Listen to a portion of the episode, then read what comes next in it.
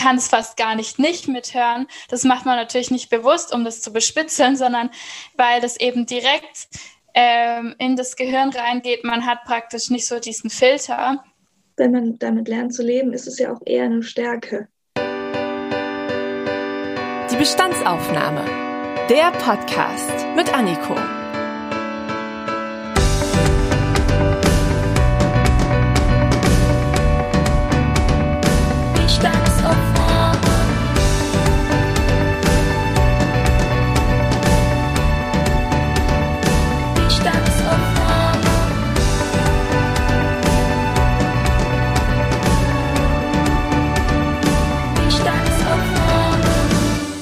Es ist wieder soweit. Ich sage herzlich willkommen zu einer neuen Bestandsaufnahme.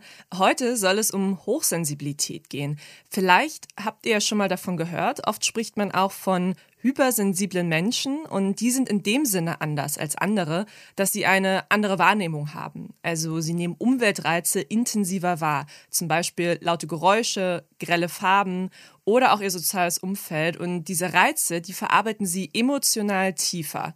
1913 erwähnte der Schweizer Psychologe Carl Gustav Jung zum ersten Mal den Begriff Hochsensibilität und trotzdem ist heute noch sehr vieles unklar darüber. Zum Beispiel, wie viele Menschen eigentlich hochsensibel sind.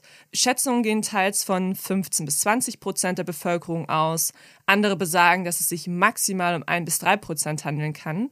Trotzdem gibt es aber auch Expertinnen in diesem Gebiet. In den 1990er Jahren spezialisierte sich zum Beispiel die US-amerikanische Psychologin Elaine Aaron auf die Forschung zur Hochsensibilität und sie hat auch einen Selbsttest entwickelt auf der Basis zahlreicher Interviews mit hochsensiblen Menschen. Und für Elaine Aaron gehen auch bestimmte Eigenschaften mit Hochsensibilität einher, zum Beispiel Kreativität oder Sorgfalt. Auch ist für sie klar, dass eine Hochsensibilität in den meisten Fällen vererbt ist außer wenn sie durch ein Trauma entstanden ist. Hochsensible Menschen sind dabei genauso vielfältig wie die Ausprägung von Hochsensibilität selbst. Alter und Lebenserfahrung spielen dabei keine entscheidende Rolle. Wichtig ist aber zu sagen, dass es sich dabei nicht um eine Erkrankung handelt, sondern vielmehr um einen Wesenszug. Und in dieser Bestandsaufnahme möchte ich wissen, wie ist denn das eigentlich, hochsensibel zu sein und welche guten Seiten hat das und welchen Herausforderungen muss man sich stellen? Und dafür darf ich heute mit Annalena und Clara sprechen, die selbst hochsensibel sind. Hallo, ihr beiden. Hallo. Hallo. Hochsensible Menschen reagieren ja auf die unterschiedlichsten Reize. Wie ist das denn bei euch? Wie äußert sich bei euch die Hochsensibilität? Also bei mir ist es zum Beispiel so, dass ich ähm, ganz stark auf Geräusche ähm, reagiere. Also ähm, zum Beispiel ich vergleiche das immer ganz gern mit so einer Busfahrt oder der S-Bahn. Das ist ein sehr beliebter, ähm, beliebtes Beispiel, ähm, dass wenn man in einer S-Bahn ist, dann ist man natürlich erstmal die ganzen Gespräche um sich rum, dann poltert natürlich auch die, die Fahrt und so. Und wenn man als, ich sag mal, nicht hochsensibler oder nicht so sensibler Mensch in einer S-Bahn sitzt, dann nimmt man das vielleicht auch gar nicht so wahr. Man weiß zwar, die Leute reden, aber man kann dann trotzdem noch zum Beispiel Aufgaben machen oder ähm, die Arbeit vorbereiten.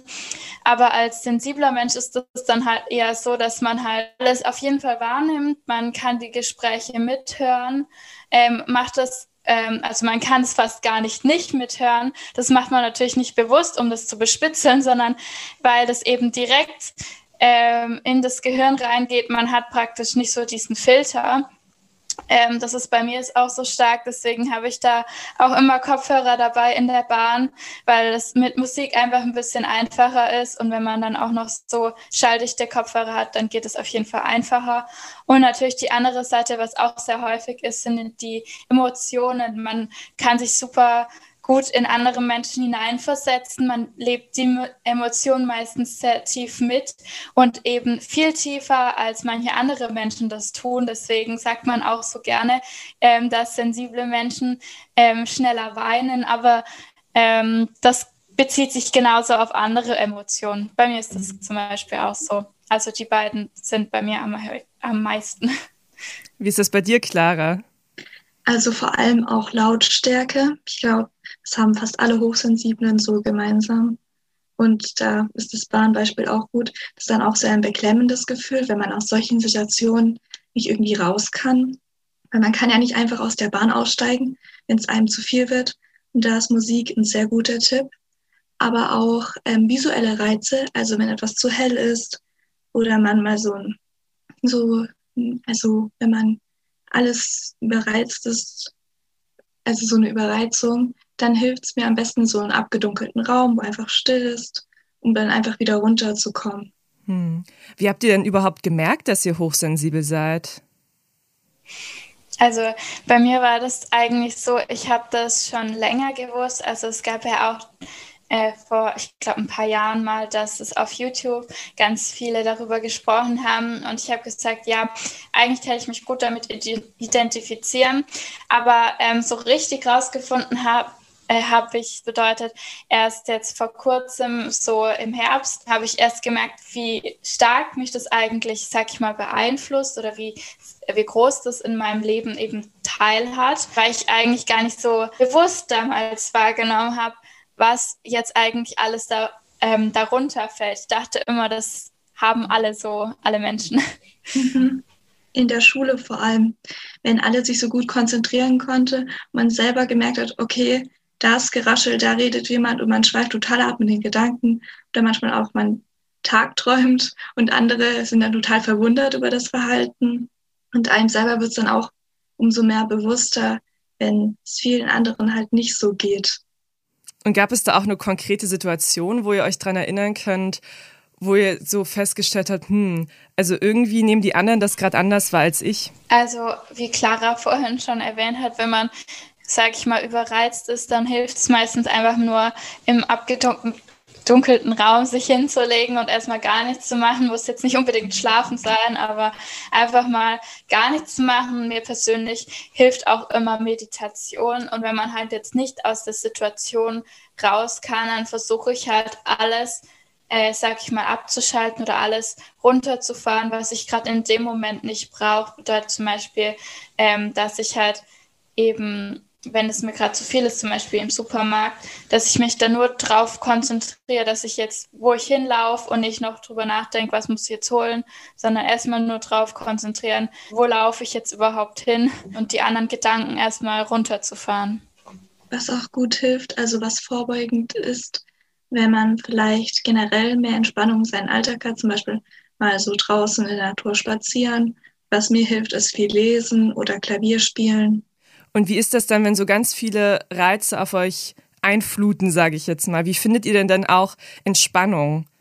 Was hilft, sind so kleine Atemübungen, wo man sich einfach mal bewusst darauf konzentriert, auf die Atmung oder sich so fokussiert zu entspannen, so in den Schulpausen zwischen Online-Unterricht. Das ist eigentlich ganz praktisch. Ja, bei mir ist es zum Beispiel, wenn ich freitags, ist mein längster Tag beim Online-Unterricht. Und äh, wenn ich da merke, okay, ähm, es ist mir jetzt gerade ein bisschen viel, ich brauche mal kurz was zum Runterkommen, dann nutze ich halt auch die Pausen dazu, dass ich einfach mal ähm, so eine Achtsamkeitsübung mache, gerade das mit dem Atmen, einfach mal zu gucken, runterzukommen und einfach nur auf den Atem zu konzentrieren, wie eben diese die meisten Achtsamkeitsübungen aufgebaut sind, also genauso wie Clara eigentlich, ja. Hm. Das war ja am Anfang wahrscheinlich auch nicht so leicht für euch, mit dieser Hypersensibilität oder Hochsensibilität umzugehen. Ähm, wo habt ihr euch dann Hilfe und Unterstützung gesucht? Gibt es da irgendwie ein Training, was man machen kann oder habt ihr ein Coaching gemacht oder sowas? Also ich habe ein Coaching gemacht tatsächlich und da gibt es so Experten, sag ich mal, für Hochsensibilität. Das sind dann auch Hochsensibilitätscoaches. Also es kostet natürlich Geld, wie normales Coaching auch, aber dann ist man da so eine Stunde und bei mir war das dann auch aufgebaut, dass man erstmal geguckt hat, wie war das in der Vergangenheit, wie groß ist mein Anteil und wie gehe ich damit am besten um. Ich hatte in dem Moment, wo ich das, äh, wo das mich am meisten beschäftigt hat, jetzt nicht wirklich jemand, wo ich, ähm, wo mir da sozusagen Tipps geben konnte oder wo ich, sag ich mal, Hilfe suchen konnte, weil sich bis in dem Umfeld, wo ich damals war, noch niemand damit wirklich ausgekannt hat ich habe dann halt Bücher gelesen und dann halt eben diese Coaching gefunden und es hat mir mega geholfen. Ich habe noch nicht so ein Coaching gemacht. Ich bin tatsächlich, wusste ich noch gar nicht wirklich, dass es sowas gibt. Erst durch Annalena. Die hat, also ich wusste davon noch gar nicht, dass es sowas tatsächlich gibt und ich finde es auf jeden Fall cool, dass es so die Möglichkeit gibt, das zu machen.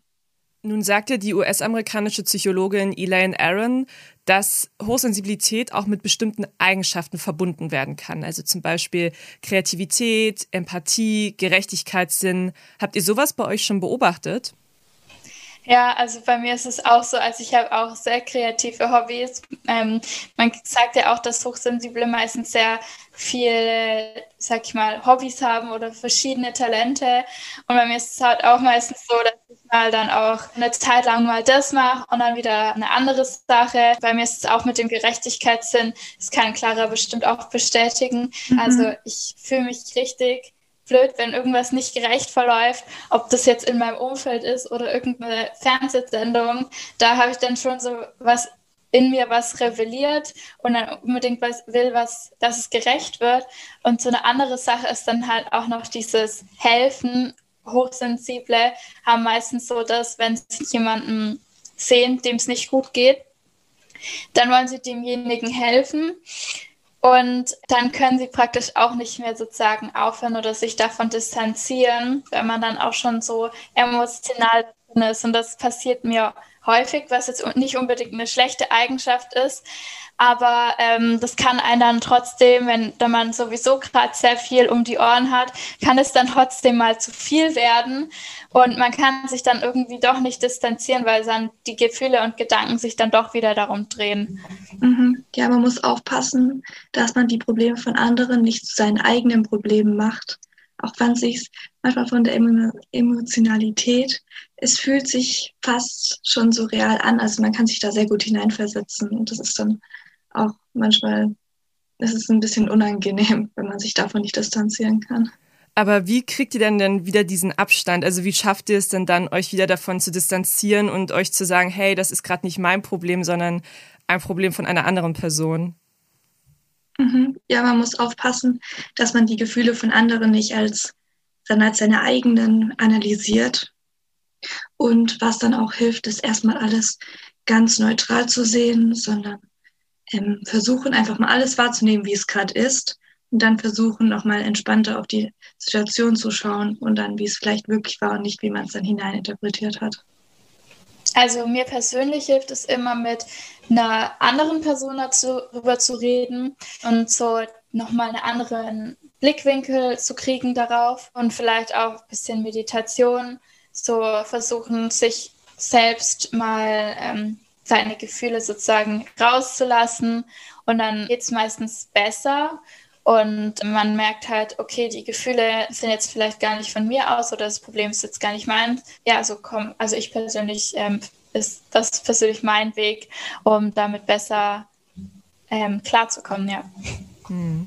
Wie ist denn das mit dem sozialen Umfeld? Also wie reagieren denn eure, eure Eltern vielleicht darauf, eure Familie oder wie gehen eure Freunde auch mit eurer Supereigenschaft um? Also man erzählt es ja auch nicht jeder Person. Klar, die engsten Freunde wissen schon. Und die, meine Familie ist da auch sehr verständlich, weil meine Mutter ist auch eher emotional. Also es kann gut sein, dass ich das von ihr habe und meiner Schwester auch. Aber eigentlich so ja, also da gibt es keine Probleme. Nur bei manchen Freunden, denen ich das jetzt nicht so erzählt habe, klar, die merken das auch. Aber manchmal, wenn man so viel mit denen gemacht hat und dann erstmal wieder so Zeit für sich braucht, dann ist es ein bisschen schwer, das so rüberzubringen, ohne die Person zu verletzen. Weil das hat ja nichts damit zu tun, nein, ich habe jetzt keine Lust mehr auf dich, sondern eher, ich brauche mal wieder Ruhe für mich selber. Ja, es ist auch immer an sich so ein bisschen schwierig abzuwägen, wem erzählt man es und wem nicht, weil man möchte einerseits auch nicht darauf reduziert werden und halt auch nicht immer als das Sensibelchen dastehen, ähm, wo man so gut kennt.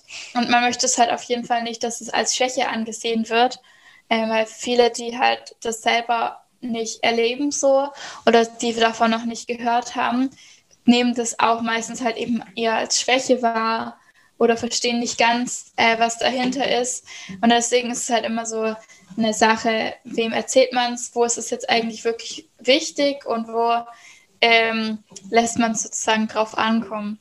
Es gibt ja auch ganz viele Vorurteile. Ne? Jetzt hast du schon gesagt, Annalena Sensibelchen wird man dann oft genannt. Ähm, oft wird dann auch gesagt, ja, also hypersensible Menschen, die weinen so viel. Habt ihr viel mit Vorurteilen zu tun und wie reagiert ihr auch darauf? Also ich habe jetzt noch nicht so viele Vorurteile erlebt. Also bis halt auch, wenn ich halt mal gesagt habe, dass es mir zu laut ist in der Klasse, ähm, dass es dann immer so zurückkam, ja, es ist doch gar nicht so laut und andere sind viel lauter. Solche Sachen mit viel Wein weiß ich gar nicht, ob ich, mir das jetzt bis jetzt begegnet ist, weil ich das meistens halt, also es ist halt meistens so, ich persönlich bin so ein Mensch, der das eher für sich macht, eben aus dem Grund, weil man das nicht möchte, dass andere die Vorurteile erwecken könnten. Genau, also dieses so ein bisschen wie Verstecken, sag ich mal, aber halt auch so, dass es dann einem selber dann auch gut tut, sag ich mal. Bei mir ist es zum Beispiel so, bei gemeinsamen Fernsehabenden mit der Familie, wenn ich mal die dann sagt, könnt ihr bitte mal ein bisschen leiser machen oder und die dann, hä, ist doch gar nicht so laut. Was ist so ein bisschen ein paar Probleme, die auftreten, aber jetzt nicht so Schlimmeres. Ja, das kenne ich auch. Also bei mir ist es auch so, mir ist der Fernseher meistens zu laut und meine, äh, meine Eltern verstehen manchmal das nicht so gut, was ähm, jetzt gesagt wird. Und dann ist dann trotzdem meistens dann die Musik zu laut oder es ist dann halt das das andere zu laut. Und ähm, da bin ich meistens die Erste, die sagt, ja, können wir es bitte wieder leise machen. Aber wie ist das? Würdet ihr sagen, dass ihr auch eher introvertierte Menschen seid oder seid ihr schon auch eher extrovertiert? Hat das überhaupt was zu tun, wenn man hochsensibel ist? Ist man automatisch introvertiert? Die meisten sagen, dass ähm, Hochsensible, also ähm, eh schon, es sind ja so 20 Prozent von der Bevölkerung, schätzt man so, dass von denen nur so 30 Prozent wirklich extrovertiert sind. Aber ähm, das kann, muss ja nicht bedeuten, dass die anderen nur introvertiert sind. Es kann ja auch sein, dass man vielleicht eher introvertiert ist, aber trotzdem super gern unter Leute, vielleicht mal eine Party oder ambivertiert, also dass man das und das also total in der Mitte ist. Und bei mir persönlich kommt es, glaube eher drauf an, auf das Umfeld. So viele Leute, wo man sich wohlfühlt, da hat man keine Überreizung. Da, wo man sich einfach entspannen kann, sicher fühlt, da macht es dann nichts aus. Und da kann ich mich dann schwer einsortieren. Ja, also das kann ich auch bestätigen. Es ist halt auch meistens so, also Clara und ich sind jetzt wahrscheinlich so eher in Richtung ähm, extrovertiert, deswegen kann ich vielleicht auch gar nicht so für die introvertierten, hochsensiblen sprechen.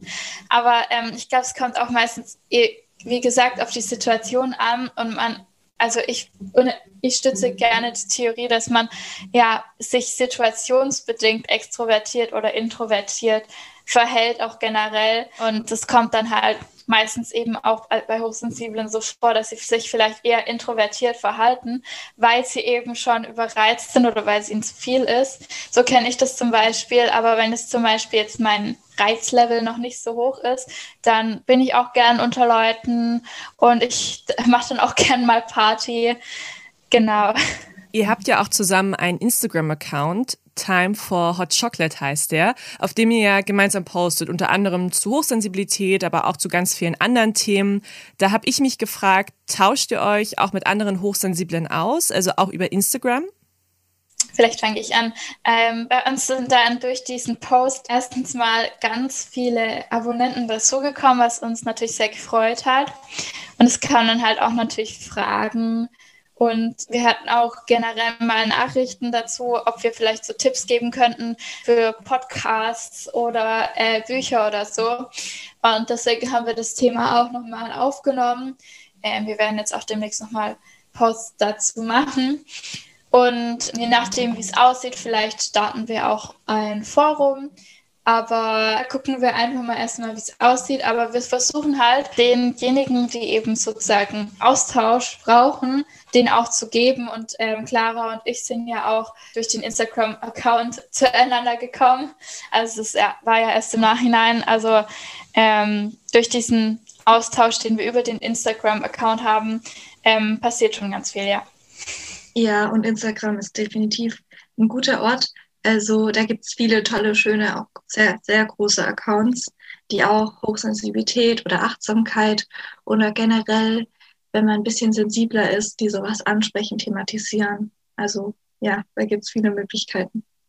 Okay, was sind denn die guten und was sind die schlechten Seiten? Also ihr habt jetzt schon so ein bisschen aufgezählt, zum Beispiel das Beispiel mit den öffentlichen Verkehrsmitteln oder der Familienabend ist mal ein bisschen laut, aber es gibt ja auch bestimmt super gute Seiten daran, dass ihr sensibler seid als andere. Also würde ich definitiv auch, dass man sich gut in andere Leute hineinversetzen kann. Und dadurch wird man auch zum guten Zuhörer oder man kann auch seine Freunde irgendwie anders unterstützen oder Probleme anders angehen. Und ja, oder auch diese Kreativität. Also es, ja, aber es hängt auch von der Situation ab. Manchmal tut man was, das man eher so positiv wahrgenommen hat, den man vielleicht in einer anderen Situation dann eher negativ war. Ja, ich denke auch, wenn man seinen hochsensiblen Anteil akzeptiert hat, dann ist es auch super schön, damit zu leben, weil man braucht auch gar nicht unbedingt so ähm, unsensibel, sag ich mal, sein. Und ähm, manchmal ist das für einen selbst, also ich fühle mich mega wohl damit, sensibel zu sein.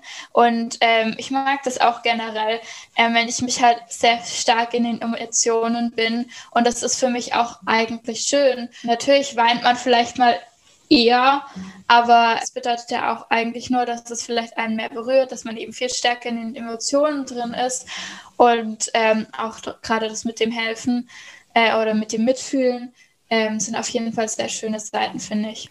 Jetzt seid ihr euch ja der guten Seiten total bewusst, aber war das für euch vielleicht auch erst so ein Prozess, mit dieser Hochsensibilität klarzukommen? War das am Anfang etwas, womit ihr erstmal gekämpft habt und gesagt habt, boah, warum muss ich denn jetzt so sein? Mhm, definitiv. Also ich kriege öfters starke Migräneanfälle und da hilft dann halt wirklich nichts mehr aus absolute Dunkelheit und Stille. Und dann denkt man sich natürlich, jetzt möchte man am liebsten aus dieser Situation raus. Und dann sind natürlich, dann denkt man nicht so an die schönen Vorteile. Da muss man das schon eher sich nochmal dran erinnern. Ja, also es ist halt schon manchmal blöd, wenn man halt eher schneller überreizt ist und halt eben auch gerade, ich habe auch mit Migräne zu kämpfen manchmal, äh, dann ärgert man sich bestimmt auch manchmal drüber. Aber ich glaube, wenn man so, also ich persönlich hatte ja vorher schon ein anderes Thema über Synästhesie, ähm, wo ich dann das selber akzeptieren musste für mich. Deswegen war dieses Anderssein für mich schon bekannt. Deswegen habe ich auch erstmal gar nicht sozusagen dagegen angekämpft. Ich war auch gar nicht so wütend, wie man vielleicht erstmal ist. Aber ich habe dann mir schon so viele Gedanken gemacht, ähm, was denn jetzt eigentlich über, äh, wie oft ich denn jetzt eigentlich überreizt bin und wie sehr mich das beeinträchtigt auch. Hm. Jetzt hast du gerade gesagt, du hattest vorher schon so ein bisschen mit Synästhesie zu kämpfen. Was ist das? Magst du dazu kurz was sagen? Ja, ich versuche es kurz zu fassen. Also man kann das gerne mal googeln, wenn man sich damit beschäftigen muss. Es ist ein sehr großes Thema.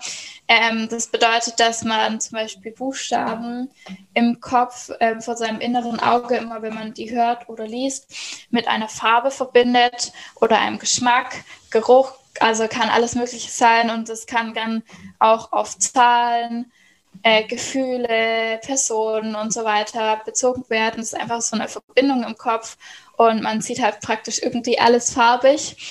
Ähm, und das ist natürlich ähm, so, schon so, dass man sich dann auch äh, erstmal überwältigt fühlt, wenn man gar nicht weiß, dass die anderen das nicht so sehen. Genau, und da habe ich erstmal sehr viel länger Zeit gebraucht, um das zu erforschen oder, sag ich mal, zu akzeptieren, wie jetzt ähm, die Hochsensibilität, weil ich glaube, für mich ist das ein bisschen größeres Thema, weil das, ähm, die Synästhesie äh, permanent da ist und ich die auch permanent merke. Also sie ist mir viel bewusster wie meine Hochsensibilität, weil die Hochsensibilität ja meistens eher so im Hintergrund abläuft, also gar nicht so bewusst. Hm.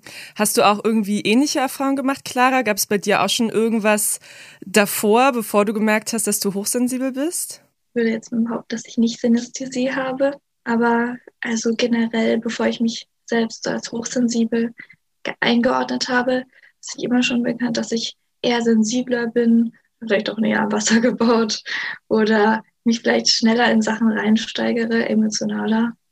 Aber dann irgendwann eher so, so richtig im letzten Jahr, da habe ich dann auch, bin ich auf ein Buch gestoßen von Ide Arrow. Und ja, und dann, wenn man auch den Test macht oder auch YouTube-Videos als Antwort-Podcast, dann wird einem das natürlich immer bewusster und dann muss man das, ja, dann sieht man das auch selber immer mehr. Jetzt ist ja dieses Thema hypersensibel sein oder hochsensibel sein, es ist ja noch nicht so wahnsinnig gut erforscht. Also klar, es gibt diese Expertin, die wir jetzt schon ein paar Mal erwähnt haben, und es gibt auch diesen Selbsttest, den ihr wahrscheinlich beide auch schon gemacht habt. Ähm, aber es ist ja jetzt nicht so, als gäbe es diese, diese klassische Diagnose, die jemand stellt, okay, du bist auf jeden Fall hochsensibel. Wie hat sich das denn bei euch entwickelt? Gab es da erst andere Diagnosen oder hat das so mit so einer Vermutung angefangen? Am Anfang will man sich das vielleicht auch nicht eingestehen, dass man es ist, weil man gar nicht. Also am Anfang dachte ich mir auch so, nein, ich, ich bin das nicht, ich will mich damit nur wichtig machen. Oder ja, das sind schon so Gedanken, wo man sich dann vielleicht ein bisschen selber fertig damit macht. Ähm, ja, aber es ist, ich glaube, man sollte vielleicht erstmal, wenn ein Mensch selber erzählt, einem anderen Mensch, dass man hochsensibel ist, ähm, dann sollte man dem Mensch, also man sollte nicht gleich denken, okay, das stimmt nicht, sondern man muss vielleicht erstmal ohne Urteil daran gehen. Ja, also wie gesagt, bei mir war das ja so, dass ich durch, durch die YouTube-Videos darüber erfahren habe. Aber tatsächlich ist es bei mir so, dass ich mich manchmal so äh, frage, wie das zum Beispiel ist, wenn das jetzt nicht vererbt ist. Weil bei mir ist zum Beispiel auch die Synesthesie nicht vererbt. Und das heißt ja eigentlich, dass es meistens vererbt ist, wodurch das auftritt und so. Also in Richtung Forschung äh, wäre das natürlich super, wenn man da noch weiter forschen würde. Aber wie das bei den meisten Themen ist, die jetzt nicht für einen gefährlich sind, dass die nicht so sehr erforscht werden wie andere Sachen, die jetzt vielleicht äh, gesundheitsgefährdend sind. Jetzt stecken wir ja mitten in der Corona-Pandemie. Wie erlebt ihr denn als hochsensible Menschen die Pandemie? Macht das euch zusätzlichen Stress? Also ich glaube, die Situation ist für jeden teilweise ähm, anstrengender und stressiger. Wenn ich viele Medien konsumiere, die sich viel damit beschäftigen, dann geht es mir auf jeden Fall viel schlechter. Dann versuche ich, dass ich, ähm, ich halte mich informiert, aber dann nur begrenzt, also so viel, dass ähm, man klar die Situation, aber jetzt nicht noch mehr als nötig, weil das einen dann wirklich belastet. Ja, also ich bin da auch der Meinung, also ich versuche halt so wenig wie möglich Nachrichten zu gucken, aber halt so weit, dass ich dann halt auf dem neuesten Stand bin, ähm, schon. Genau, und dann halt, es hilft einem, sich auszutauschen mit anderen ähm, Personen.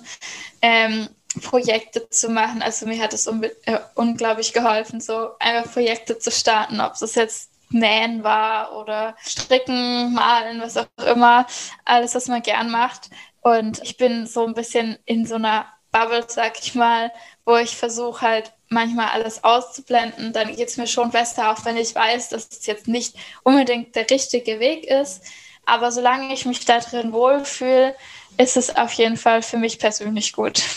Jetzt sind wir fast schon am Ende der Folge angekommen. Ich habe zu guter Letzt noch eine Frage an euch. Und zwar, wenn mir jetzt jemand gegenübertritt und sagt, hey, ich bin hochsensibel, wie sollte ich am besten mit diesem Menschen umgehen?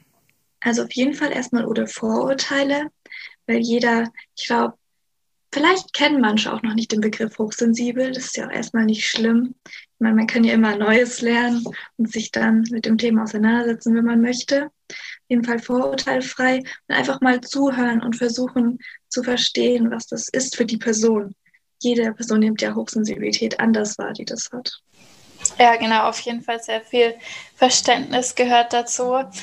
Ähm, und dass man, also man hat jetzt nicht unbedingt die Pflicht, sich darüber zu informieren und ähm, alles in sich äh, aufzunehmen, um unbedingt diesen Personen ähm, helfen oder was auch immer. Ähm, es reicht einfach so zu fragen. Also ich denke mal, Fragen sind immer super okay. Und ähm, genau, also man kann die Menschen genauso wie jeden anderen Menschen behandeln. Das ist ja immer noch einfach ähm, nur eine Eigenschaft, die der Mensch hat. Ja, also man möchte natürlich nicht, also man möchte nicht nur als hochsensibel wahrgenommen werden, dann auch nur ähm, quasi, dass man dann nur noch die hochsensible Person ist oder total bemitleidet werden, weil ich meine, das ist so schlimm, wenn man damit lernt zu leben, ist es ja auch eher eine Stärke. Man kommt selber damit dann, ja klar. Also man, ähm, es ist ja nicht so bemitleidenswert, wenn man selber eigentlich einen Weg hat, damit zu leben. Hochsensibilität ist keine Erkrankung, sondern eine Stärke. Das sollen wir hiermit nochmal betonen. Und damit bleibt mir eigentlich nur noch zu sagen, vielen Dank für diese Bestandsaufnahme mit euch beiden und dass ihr eure Erfahrungen hier so offen geteilt habt. Gerne. Gerne, ja. Und natürlich, wie immer, am Ende jeder Folge verrate ich euch jetzt noch, was ihr in den Shownotes diesmal finden könnt. Dort gibt es diesmal den Selbsttest von Elaine Aaron, natürlich mehr Informationen über Hochsensibilität und Empfehlungen, wo ihr mehr Tipps findet im Umgang mit hochsensiblen Menschen oder wenn ihr glaubt, dass ihr selbst betroffen seid. Natürlich gibt es auch noch ausführlichere Informationen auf dem Instagram-Account, also klickt euch rein. Und wir hören uns dann wieder in zwei Wochen wenn ich mit einem neuen Gast oder einer neuen Gästin in eine Bestandsaufnahme starte.